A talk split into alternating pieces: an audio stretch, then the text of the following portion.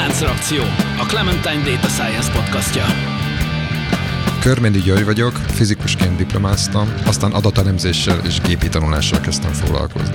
És azt hiszem, ma is így döntenék. Kovács Gyula, Data Science Trainer. Célom az adatelemzési kultúra minél szélesebb körben való elterjesztése. Póli Ferenc, digitális terméktervező, tanácsadó, startupper és podcaster, akiben évtizedek óta harcol a programozó és az újságíró.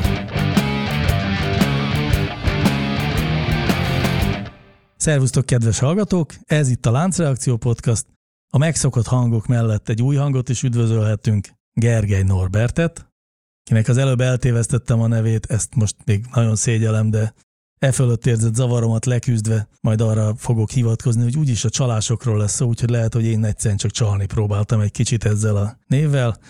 Norbi, te ugye a szakértője vagy ennek a témának már, mint a különféle nagy szolgáltatók csalás detektálásával kapcsolatos ügyeknek. Hát igen, azt hiszem, hogy most már mondhatom, hogy nagyon sok tapasztalatot szereztem ezen a téren. Még Gyulával együtt kezdtem el dolgozni ezen a területen, és utána, amikor a Clementine-nal való nagy egyesülésünk megtörtént, azóta pedig a Clementine-nal már még magasabb szinten tudjuk ezt űzni. Nekem az első és legfontosabb kérdésem az arra vonatkozna, hogy azt gondolná a utcajáró ember, hogy egy biztosítónak, vagy főleg egy banknak a csalás az egy ilyen kis légypiszok az ő éves forgalmában. Ez így van-e, vagy ha nem, akkor mennyire érinti ezeket a szolgáltatókat ez a probléma? És a másik, hogy hagyományosan adott esetben belekalkulálják az árazásukba. Ja igen, ezt szoktuk még gondolni valóban, hogy úgyis megfizettetik a többi ügyféllel. Ez abszolút így van. A második része is, hogy belekalkulálják Erre az a válaszra nem számítottam. Azt hittem, majd megvéded. Őszinte kérdések és válaszok percei. Az a helyzet, hogy nagyon jelentős a csalások mértéke Magyarországon is, Európában is, és világszinten is. Azt lehet mondani, hogy függően attól, hogy hogyan definiáljuk a csalást, ami nem is annyira egyértelmű kérdés, de azt lehet mondani, hogy körülbelül a káreseteknek így az iparági becslések szerint ilyen 10%-a érintett lehet valamilyen csalással, vagy legalábbis hibával, Túlszámlázással, túlszámlázással, igen, igen, igen, tehát külön, különbözőféle csalások vannak. És a bankok esetében a kártyacsalások, vagy nem tudom, hogy csak kártyacsalásról beszélünk-e? Mm, A bankok esetében is nagyon jelentős mértékű ez, tehát ők is küzdenek, meg nem csak bankkártyacsalásokról beszélünk egyébként, hanem mondjuk ez részben átfed, különböző adathalász támadásokkal, illetve hát mi itt a Clemrisk szoftver rendszer család kapcsán, ami a Clementine-nak az egyik ilyen megoldása, az mindenféle különböző kockázatokat is próbál kezelni, tehát itt banki csalásnak lehet minősíteni azt is, amikor mondjuk valaki úgy igényel egy hitelt, hogy egyáltalán nem szándékozik ezt visszafizetni, és akár egy olyan tisztának látszó cégen keresztül, ami utána majd csődbe fog jutni, és utána a bank futhat a pénze után. A Clemrisk az egyébként olyan kockázatokat is kezel, amikor mondjuk nem szándékos csalás, de szintén látható az, hogy elég kis valószínűséggel tudná visszafizetni majd a hitelt, tehát ez egy olyan keretrendszer, aminek több felhasználása is lehetséges. Megjegyeztem azt a számot, hogy azt mondtad, hogy a 10%-a a káresetnek az így vagy úgy az érintett ezekben a dolgokban. Ezt úgy képzeljem el, hogy a 10%-a a káreseteknek az ilyen kitalált, tehát bűnözői csoportok által megcsinált fraud, vagy úgy képzeljem el, hogy a mit tudom én, az autó szerelőm majd megpróbálja egy kicsit úgy csinálni, hogy valójában tényleg annyit kapjak a biztosítótól, hogy. És még meg tudja csinálni azt az egyébként nem a kárhoz kapcsolódó hibát is. Igen, mind a kettőről szó van. Az összes nagyságrendet egyébként ilyen 13 milliárd euró per évre becsülik európai szinten. Ennek úgy hallottam már ebben a podcastban is volt szó sokszor a 80-20-as szabályról. Erre azt szokták mondani, hogy körülbelül a, a 20%-a az, ami ilyen direkt fraudnak nevezett csalási szándékkal, akár megrendezett baleset, vagy akár meg nem történt káreseménynek a bejelentése, és a 80%-ra mondják azt, hogy ez inkább ilyen soft fraud, hogy valóban bekövetkezett valamilyen káresemény, például egy viharkár, csak ott próbálnak egy kicsit túlszámlázni, többnek látszatni a kárt, mint amennyi történt, és így jogosulatlan kártérítésre igényt tartani. Uh-huh. Most egyébként nagyon feljön egyébként is a, a lakással, illetve ilyen vagyonbiztosítással kapcsolatos csalások száma az nagyon növekszik, egy növekvő tendenciát mutat, vannak olyan szakemberek is, akik kicsit cinikus módon azt szokták mondani, hogy minden egyes ilyen kárbejelentést, ha kicsit már jobban megkapargatnának, akkor találnának benne valamilyen túlértékelést, meg de egyébként ez lehet egy, egy őszinte hiba is, mert nem tudom, hogy kinek volt mondjuk egy ilyen kis koccanásos balesete, Tudom, hogy Nekem most pont éppen egy gazdasági nem, totálkárig fajuló koccanásos, jelentősebb igen. koccanásom volt. De hogy Azért például, amikor kíváncsi. én bejelentettem egy hasonló káreseményt, akkor azt a kérdést kaptam a biztosító szakemberétől már a telefonban, hogy becsüljem meg, hogy körülbelül mekkora összegű a kár. És én ott elkerekedett szemekkel néztem, hogy hát fogalmam sincs. Tehát, hogy így és akkor, akkor ilyen értelemben megint, ha én most ott bemondok egy összeget, de valójában a fele, akkor én most ott egy csalási kísérletet tettem, vagy... Igen, hát a, a Marsról jött hallgatóinknak, meg azoknak, akik esetleg semmilyen ilyen típusú biztosítása nincs, azért annyit mondjunk el erről, hogy minden ilyen típusú biztosítás az alapvetően egy kockázatközösséget alapít meg. Ott vannak ugye a díjbevételek, és akkor ennek egy részét és ugye statisztikailag egy jó jellemző részét fizetik ki kárra. Azt ugye nem tudjuk előzetesen, hogy hány kár keletkezik, de ha elég sokan vannak abban a rendszerben, akkor statisztikailag ez megbecsülhető. Tehát létezik egy olyan biztosítási matematika, egy ilyen tudományág, lehet például a Corvinuson szerezni ilyen diplomát, és ott lehet egyébként az ilyen típusú számításokat is elvégezni, ezek mögé egy üzleti modellt, meg egy működést rendelni, illetve ezt nyilván a vonatkozó felügyelet mérlegelés, tehát a biztosítóknak ugye, de ezt majd jobban elmondod Norvin állam, a kárhányadot azt folyamatosan jelenteni kell. Tehát tulajdonképpen itt van az egész egy visszacsatolásban. Biztosító most, hogyha csak a saját zsebét nézi, akkor ugye érdekelt lenne abban, hogy minél kevésbé fizesse ki a kárt.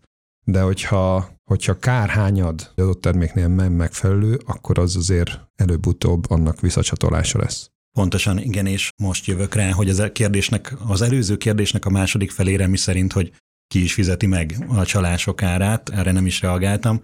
Valóban ez így a kockázat közösség elve alapján a biztosítónak az összes költségének, fenntartási költségének és a kár kifizetéseknek is egyetlen alapja van, a díjbevétel tulajdonképpen. Tehát ő nyilván a bevételeiből kell, hogy kifizesse a káreseményeket, és ha a csalásokat is kifizeti, hiszen nem tudta detektálni, nem tudta észlelni, akkor meg fog jelenni törvényszerűen a díjaiban. És hát erre is vannak iparági becslések. Kicsit más a mondjuk az USA-ban a biztosítási kultúra, de ott az FBI becslése szerint egy átlag családnak éves szinten akár ilyen 700 dolláros többletkiadást is okozhatnak a csalók, ami biztosítási díjakban jelenik meg. Az EU-s becslések azok azért ennél mérsékeltebb, ilyen 150 euró per év per család díjnövekedést számítanak, kalkulálnak. Tehát amikor a, a szomszéd vagy egy régi ismerős mondjuk egy sör mellett hahotázva elmeséli, hogy ő hogyan verte át a biztosítót, és nagy Isten ugyanannál a biztosítónál vagytok kedves hallgatók, akkor azért azt gondoljátok, hogy nem feltétlenül a biztosítójára végén rosszul, és mindenképpen valahol egy zéró összegű játékról van szó, mert ugye a befizetések oszlanak szét. Abszolút, és egyébként érzékelhető is talán egy ilyen tendencia, meg én szoktam olvasni a a Magyar Biztosítók Szövetségének a biztosítási szemléjét, és ők is számolnak be ilyen folyamatokról, hogy most már talán egyre kevésbé menő a biztosítási csalás. Tehát, mint amíg régen ez tényleg úgy volt, hogy egy ilyen okoskodásnak, Össznépi. leleményességnek volt az elkönyvelve, most már egyre inkább tudatosul ez talán a lakosságban, hogy ez igazából minket károsít meg. Ez egy össznépi társas játék, és azt gondoljuk, hogy majd átverjük a biztosítót, itt egy picit azt lehet gondolni. Alapértelmezésben egyébként a biztosító, legalábbis ilyen direkt módon, hogy ezt is már elmondtuk, tulajdonképpen neki egy bizonyos fokig mindegy, hogy vagy mekkora ennek a mérték, hogyha ő ezt beépíti.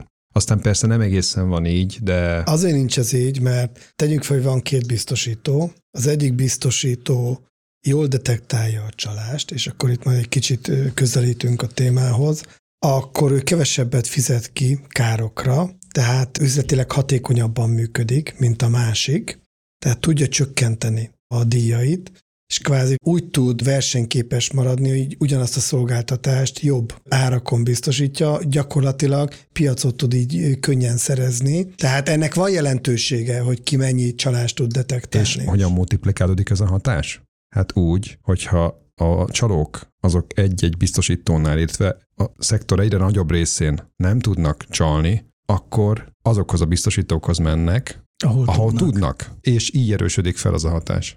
Az utca hangjaként akkor én már csak azt kérdezném meg, hogy és ilyenkor a biztosító ezt a költség csökkentést a profitja növelésére, vagy a díjai csökkentésére használja? Hát gondolom nincs egységes válasz. Valószínűleg Á, mindkettőre. Tehát ahogy Gyula is mondta, ez egy fontos versenyelőny lehet, hogyha árat tud csökkenteni, és azért főleg a magyar piacon nagyon jellemző az árérzékenység, főleg, hogyha olyan biztosítás típusokról beszélünk, amik mondjuk kötelezőek. Például a kötelező felelősségbiztosítás az autóknál. Igen, akkor, akkor itt nagyon-nagyon nagy része a lakosságnak inkább a, a költség csökkentésre törekszik, tehát kiválasztja a legolcsóbb biztosítást, muszáj megkötni, akkor legyen a legolcsóbb. Abszolút. Ez egyébként nem tartozik szorosan a tárgyhoz, de annyira évek óta szeretném megfejteni, hogy hogy lehet az, hogy a KGFB piacon ilyen végtelen nagy különbségek vannak, hogy nem tudom, akár százszázalékos díjkülönbség is tud lenni két biztosító között egy adott évben. Megmondjam? Igen, Hát az egyiknek az Excel táblájában a saját kategóriáid alapján te egy üdvözlendő ügyfél vagy, a másikban adott esetben meg nem, a- nem vagy az. Elüldözendő. Mindegyik biztosítónak van erről egy elképzelése, hogy ő milyen ügyfeleket szeretne magának. értem. De Ugye, jó. ugye ezt a, a szerzésnél egy rakatadatot meg kell Hogyne, adnod, hogyne. és onnantól kezdve bekerülsz egy skatujába. Tehát van, aki kifejezetten a fiatal, versengő típusú piros autósokat szereti, és van, aki a a gereket, vagy, és akkor közt, kettő között van egy szűk réteg, aki pont rám vár. hát hogy azért, hogyha most nem tudsz egyszerre mind a két kunyában lenni, mert akkor tudnád, hogy mekkora díjkülönbség van a kettő között valójában. Nagyon kíváncsi lettem volna, ezt egyszer majd kipróbálom. nagyon nagy, nagyon nagy különbség. Őrület.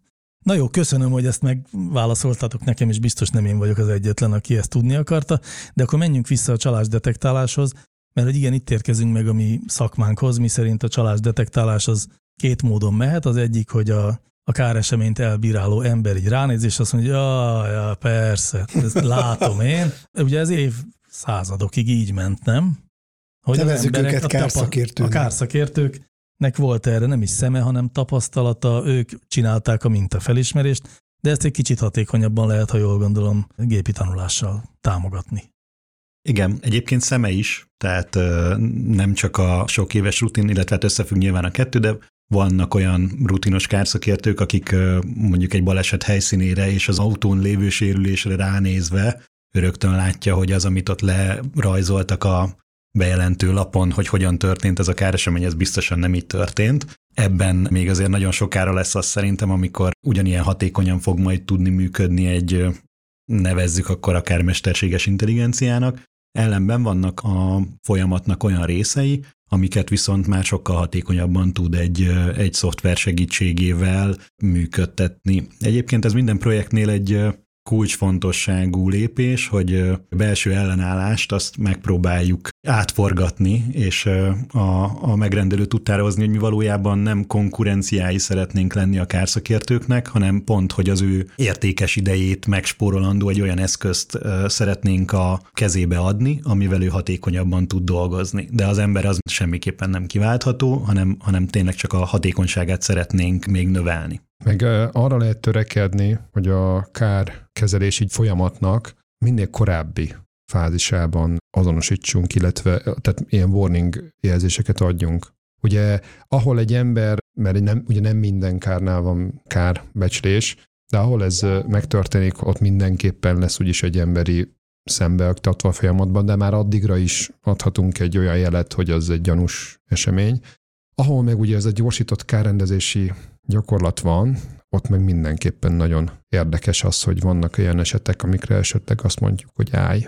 Mert erről a területről ilyen nemzetiségű rendszámmal, tehát az egy, az egy red flag. Egyébként ez az első, vagy nulladik lépésnek nevezzük inkább, hogy megpróbáljuk azt a, a partnerrel leegyeztetni, hogy mi az a cél, amit ő szeretne elérni. És egyébként ilyen cél lehet, mert van, aki azt mondja, hogy ő a szakértőinek hála, saját bevallása szerint a csalások döntő többségét emberi erőforrással megtalálja, az ő célja az az lenne, hogy gyorsítsa ezt a folyamatot. Tehát ő azt gondolja, hogy a csalás felderítése szuper, csak gyorsítani szeretné ezt a folyamatot. Mert egyébként ez is egy versenyszituáció, hogy milyen gyorsan tudják a kárrendezést a biztosítók lerendezni, és egyébként ez is egy pont a csalóknak hála egy megnövekedett folyamat, amit pont a nem csalók, tehát a ártatlan áldozatok szenvednek el, hogy egy hosszabb vizsgálat után kapják csak meg a pénzüket, és sokkal később jutnak a, a kártérítéshez, mint ahogy nekik járna, mert csalás elleni vizsgálat történik.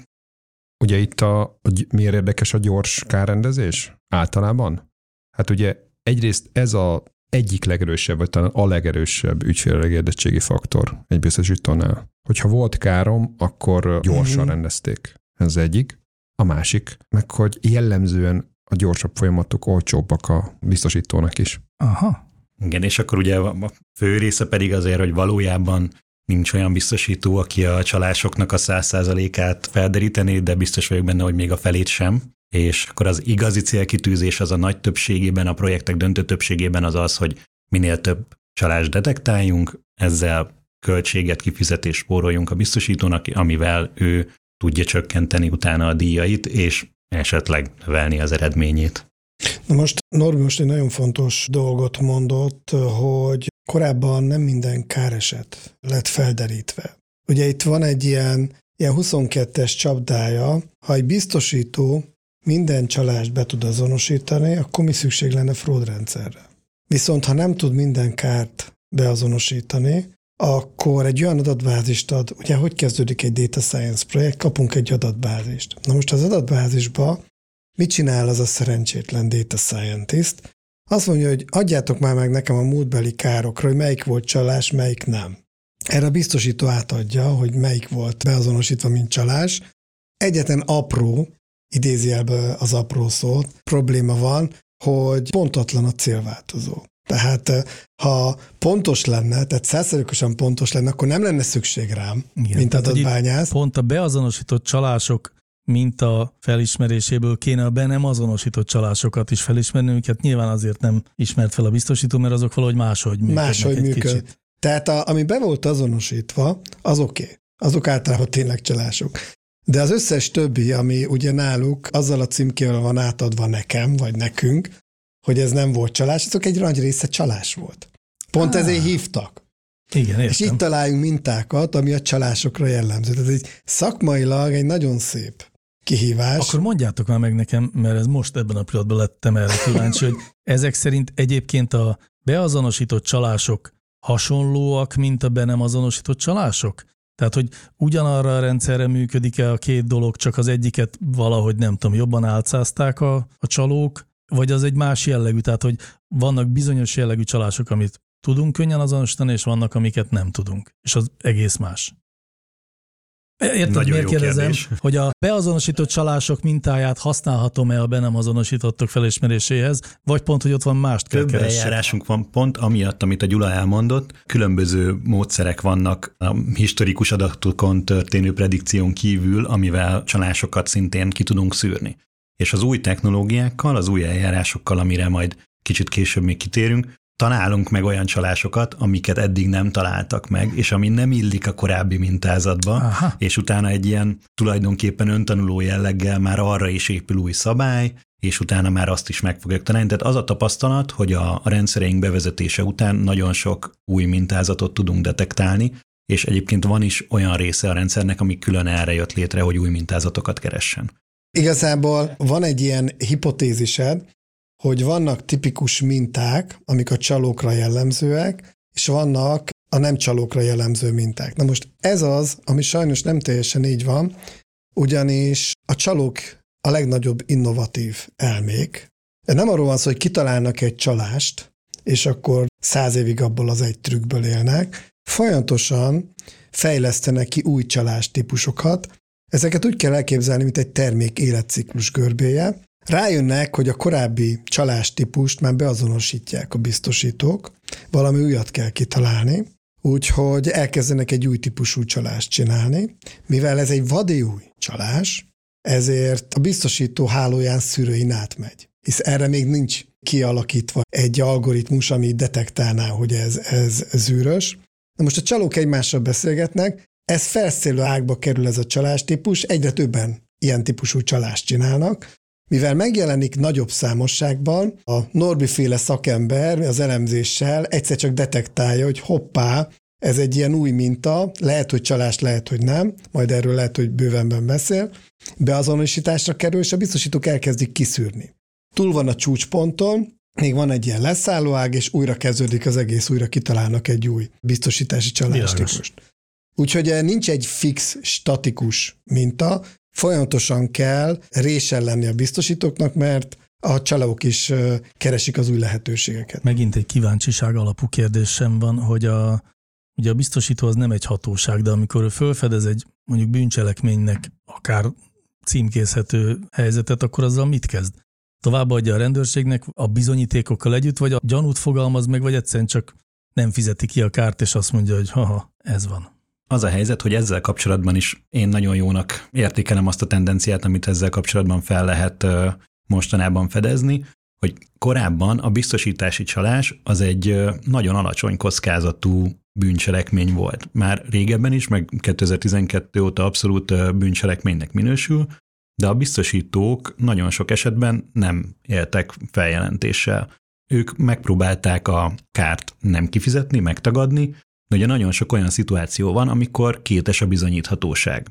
Ő látja, hogy ez az eset ez nagyon gyanús, de kérdés, hogy a bíróság az milyen döntést hozna, és ezért akár egy megegyezés születik, vagy ő egyszerűen csak elutasítja a kárt, és akkor utána a csaló döntheti el, hogy ő polgári peres eljárással beperli a biztosítót, és megpróbálja mégis a, a pénzét kiúzni belőle, vagy inkább azt mondja, hogy jó, itt kiszűrték, hogy valami baj van, inkább elállok a kárigényemtől, és egy nem kerül nyomozati szakaszba, vagy bíróság elé ez az egész ügy, ezért nagyon-nagyon sok csalás volt, mert nagyon kis rizikóval nagyon nagy hasznot lehetett elérni. Most én egyre inkább azt tapasztalom, illetve vannak is olyan biztosítók Magyarországon is, akiknek az a policyjük, az eljárásrendjük, hogy most már minden ilyen esetben bírósághoz fordulnak és feljelentést tesznek, ezzel is növelve a biztosítási csalás rizikóját. Illetve még van egy köztes lépés, amikor egy káreset nagyon gyanús, akkor valóban nincs elég jogi eszköze egy biztosítónak, hogy ne fizesse ki, és ilyenkor megbíznak nyomozókat hogy járjanak utána a történetnek. Na most bármilyen hihetetlen, de egy nyomozó ezt nem ingyen csinálja, hanem ezért pénzt kér, és nagyon-nagyon nem mindegy, hogy amit átadnak anyagot, tehát káreseteket a, a nyomozóknak, abból százból egy a csalás, mert mind a százat ki kell fizetni, akár hiába csak egy lett csalás, vagy százból mondjuk ötven. Uh-huh. Úgyhogy itt is nagyon fontos, hogy minél pontosabb score legyen kiszámolva, mert ez egy költség a biztosítónak, de egy fontos költség, mert sokszor pont a nyomozó gyűjti össze már azokat az anyagokat, ami már bíróságon is helytálló. Jó, értem, akkor viszont most már itt az ideje, hogy mondjatok néhány ilyen konkrét módszert a csalás felderítésre, illetve azokra a csalásokra vagyok nyilván én kíváncsi, amiket például nagyon nehéz felderíteni, és adott esetben a hagyományos kárszakértő vagy a biztosítás matematikus nem talál meg, hanem amihez muszáj, hogy gépet használjunk. Hát az egyik ilyen, amit Gyula említett az előbb, azok a leginkább a hard fraudoknál tényleg azok a borzasztó innovatív csalók, akik ebből élnek, és újabb és újabb eljárásokat próbálnak kidolgozni. Ő ellenük nagyon nehéz védekezni, és a, a hagyományos statisztikai módszereken alapuló felderítés, illetve mesterséges intelligencia használat, az nagyon lassan reagál erre, hiszen mire annyi megfelelő számú káreseményt találtunk az adott csalástípusból, és mire az bekerül a tanító adatbázisba, majd készül egy új elemzés, hát nem tudom, hogy a mai gyakorlatban mondjuk évente frissítik-e a modelleket, addigra már nagyon-nagyon sok csalás átment. Erre az egyik módszertan, amit lehet használni, az az ilyen adatbázis szintű anomália detektálás, ami nem korábbi káreseteket, felderített csalásokat keres, vagy nem, az, nem azokra épített mintázatokat keres, hanem egyszerűen azt figyeli, hogy történik-e valami olyan statisztikailag nem megmagyarázható változás az adatokban, ami valamit előre jelezhet. Például régebben volt egy meghatározó csalás típus, hogy egy sérült lökhárítót a szervizes az több autóra rárakott, és utána bejelentette, mint öt káresemény, az, ami valójában csak egy autótörés volt, Mik és akkor vannak. erre megvolt az, hogy ezt a, most a hasamra csapok, a fehér apelesztra röghárítójával éri meg a legjobban, mert azon olyan gyöngyházfény van, ami drága. Most mo- mondtam valamit, fogalmam sincs. És hogyha amikor ez elterjed, ez a csalástípus, akkor adatbázis szinten látszik, hogy egyszer csak statisztikailag sokkal több ilyen Tehát több alkatrész, törik el a pontosan, mint ami, röghárítója. mint ami, tehát és amikor ez már látszik, hogy ez statisztikailag megmagyarázhatatlan, nem lehet véletlen, akkor ezt a jelenséget az anomália detektáló jelzi. És ezt oda tudjuk adni a szakembereknek, hogy mi nem vagyunk se mérnökök, se biztosítási szakemberek, hogy ő nézze meg, és nézzen rá, és akkor lehet, hogy ez egy olyan dolog, ami, ami abszolút ártatlan, mert az új EU-s törvényi szabályozás szerint ilyen alkatrészt be kellett rakni minden autóba, ezért egyszer csak hirtelen sokkal több ilyen alkatrész sérül is, de az is lehet, hogy találtunk egy új mintázatot, ami egy új csalást jelent, és már a, a csalás életpálya modelljében, hogy mondtad Gyula, tehát jó, hogy te jó szót használtál, nem az életpálya modell a jó. Életciklus. életciklusában, igen, tehát már a felfut, felfutó szakaszban tudjuk ezt detektálni, ezt az új csalástípust, és mielőtt nagyon sok kár átsúszna detektálás nélkül, már azelőtt ki lehet ezt szűrni. Hát ez az egyik ilyen nagy innováció, ami ebben a macska játékban bejött, illetve És mondjuk ez a Clemriskben van ilyen? Ez abszolút, ez abszolút a Clemrisknek anomália ez, ez. Aha. ez egy, ez egy fontos része. Egyébként a Clemrisk az egy olyan keretrendszer, ami több különböző csalás típus ellen is használható. Ennek van egy adat összegyűjtő és tisztító és feldolgozó része, ami szintén ugye minden projekt 80%-a adattisztítás, ezt is tőletek is hallottam, illetve utána van egy ilyen analitikai modul, ami a modellezéseket elvégzi, ott van ez a klasszikus statisztikai eljárások, különböző adatbányászat, ami itt történik, ezután jön az adatbázis szintű anomália detektálás, itt tehát még itt mondjuk a biztosítók esetében van ilyen, hogy ügyfélszintű anomália, meg a bankoknál még inkább bankkártyacsalás. Ugye amikor az ügyfél olyan dolgokat csinál, amit korábban nem csinált, tehát hirtelen Tegnap nagyon... Kecskeméten vásárolt, holnap pedig a Bahamákon. Így Például. van, így van. Igen, tehát ilyen anomáliákat is kiszűr, és akkor része az adatbázis szintű anomália szűrés is, és akkor még van kettő fontos része, az egyik az a hálózatelemzés, szintén egy nagy újítás volt a klasszikus adatbányászati módszerekhez képest, hogy a káresetekből is, illetve a résztvevőikből is lehet hálózatot építeni, és különböző gráfelemző analitikai módszerekkel, akár a hálózat tulajdonságaira is lehet elég jó modelleket építeni, illetve van egy olyan része, amit ilyen fertőzés szimulációnak hívunk, hogy a csalás valószínűség a korábbi felderített csalások környezetében magasabb. És tulajdonképpen, mint a vírusfertőzés, ugyanúgy tud terjedni a csalás. És egy fertőzés szimulációt lefuttatva a felépített hálózatokon, gráfokon, szintén egy nagyon jó pontszám elem, pontszám képző részlet, részegység működik. Ezután jön az utolsó része a Clemrisknek, ami pedig vizualizáció, ami már a felhasználó számára mutatja meg, riportokat készít, akár összesített táblázatokat, a legkockázatosabb káreseteket mondjuk kiküldi a, a szakértők számára, akár el tudja dönteni azt, hogy melyik eseményt hova, kinek küldje, milyen szintre delegálja. Ez, a, ez az egész egy olyan keretrendszer, amit akár bankok, akár biztosítók a saját felderítésükre használhatnak, illetve annál többre is. Ez egy abszolút személyre szabott, és az ő igényeikhez igazított keretrendszer.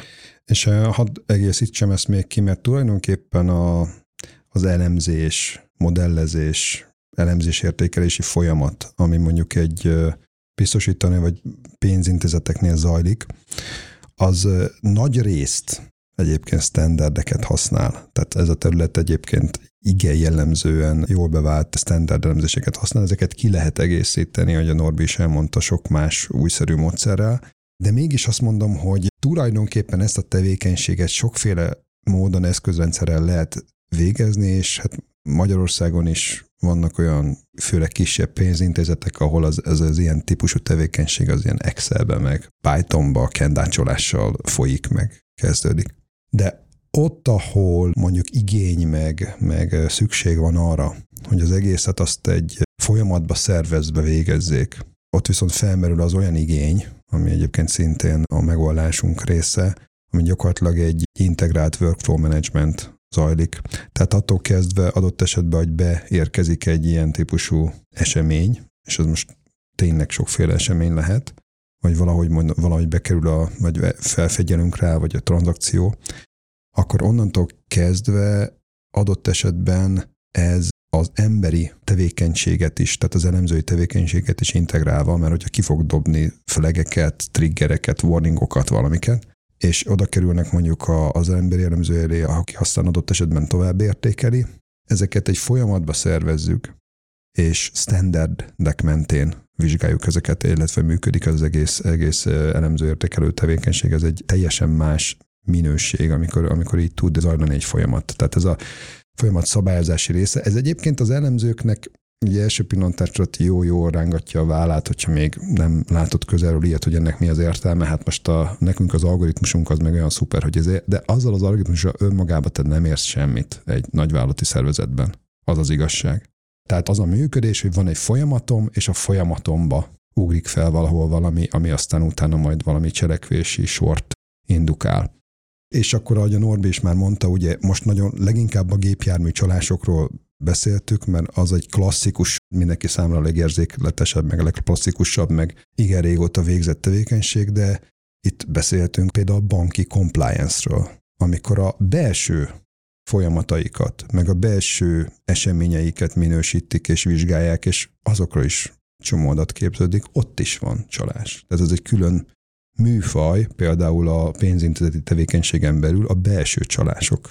Mire gondoljak, hogy mondjuk egy, hát kiadnak egy rossz hitelt valamilyen részesedésért? Például. Igen, a banki csalásokról egyébként se beszéltünk még, hanem inkább a biztosításról. Az kevésbé tűnik egy, igen, szóval az a, az a közember számára, vagy az én számomra magyarul nem annyira ismerős, mint az, hogy a szerelő megcsinálja okosba. Tulajdonképpen azt lehetne mondani általános főszabály szerint a pénzintézeti folyamatokra, ugye ezt meg is fogalmazzák, azt mondom, prudencia, az egy ilyen nagyon fontos alapelv, ami a működés jellemeznie kell, az, hogy ennek szabályszerűségeket kell követnie. Ezt alapvetően így gondoljuk, amikor ilyen naívan, meg laikusan gondolunk egy, egy pénzintézetnek a működésére, de valójában ugye ez nem mindig van így, ezt azért lehet tudni. Ja, ezt magyarázzátok és, meg egy kicsit, ezt most nem pontosan értem. Vannak definiált szabályok, meg attól való eltérések. Tehát, hogy el tudnak térni a pénzintézetek Igen. a saját szabályaiktól. Ezeknek egy része magyarázható, mert nem, sok, sok különböző oka lehet, nem feltétlenül szándékolt az eltérés. Hát most ügyfélként azt gondolnám, nem, hogy néha ez jó is nekem. Igen, tehát nem feltétlenül csalás, tehát olyan is lehet egyébként, ami, ami pozitív értelemben például az ügyfélnek jó, de akár a cégnek is jó.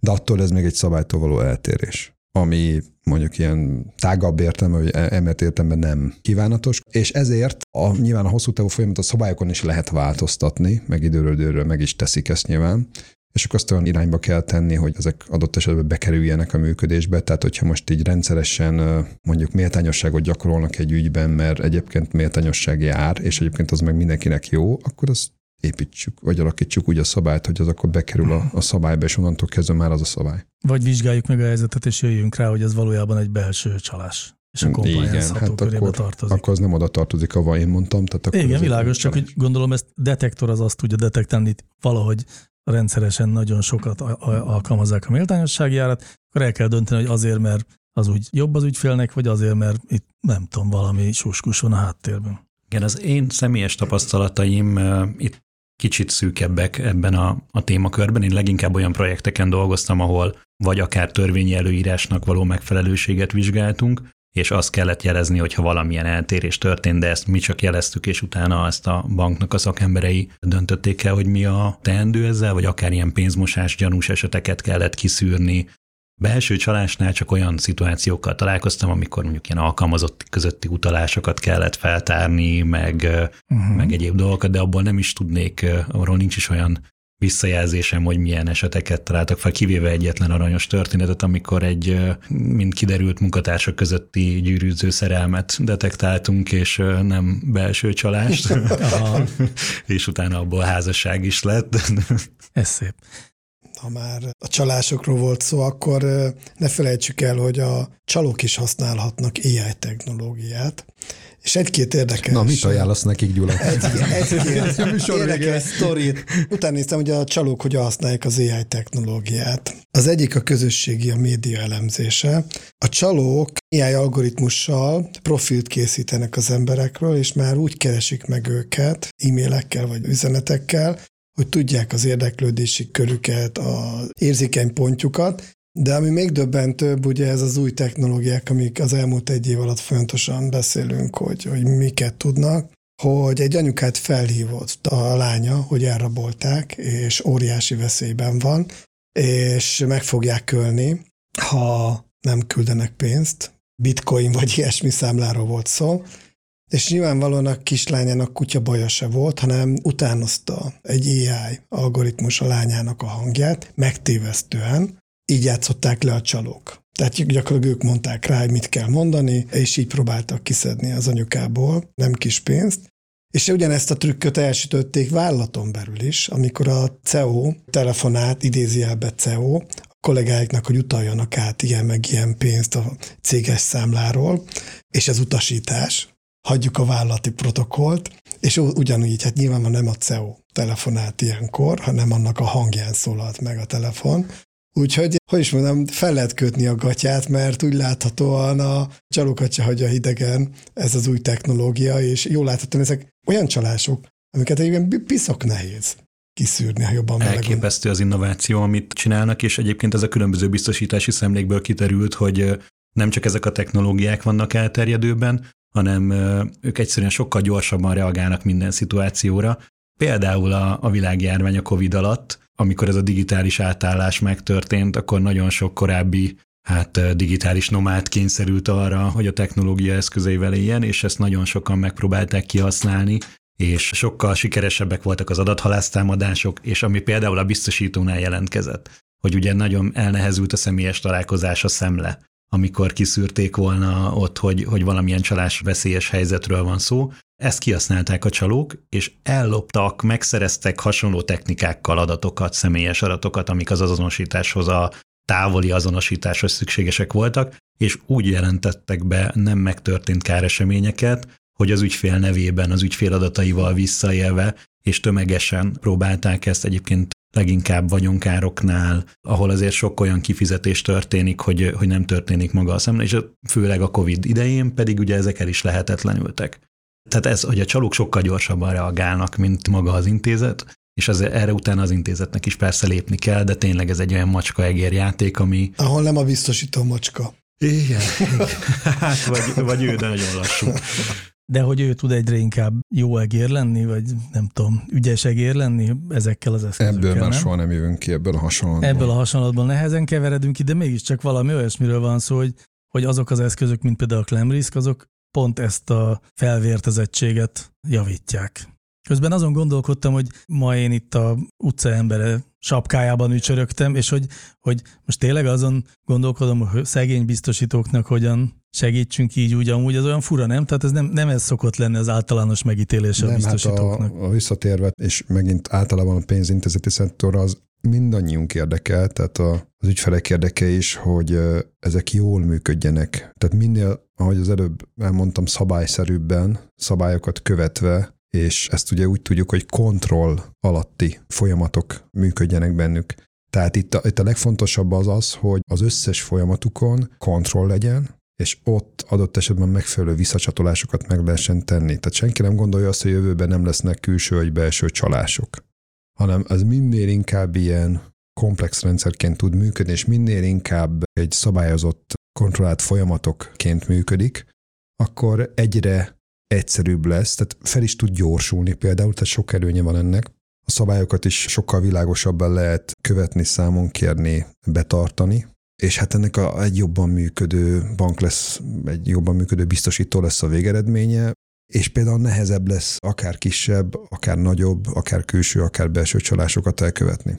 És a Clemrisk megoldásainak egy része az pedig magát az ügyfelet védi. Tehát nagyon sokszor olyan banki megoldásunk is van, ami ellenőrzi azt, hogy megfelelő tájékoztatás történt-e, az ügyfél megkapta-e azokat az információkat, amire szüksége van a döntéshozatalhoz. Hát ugye, ami a klasszikus filmélményeinkből a banki bűncselekményekkel kapcsolatban elénk ugrik, az a bankrablás.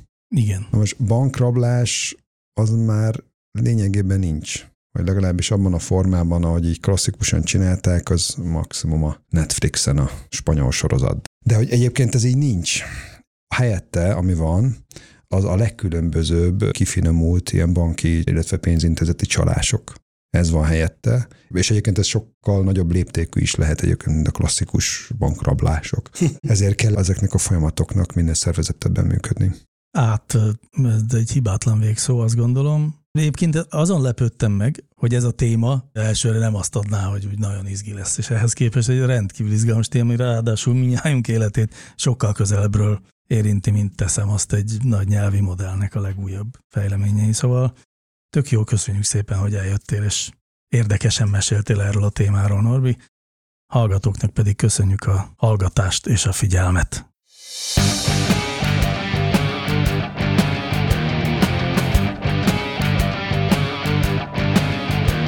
Láncreakció, a Clementine Data Science podcastja.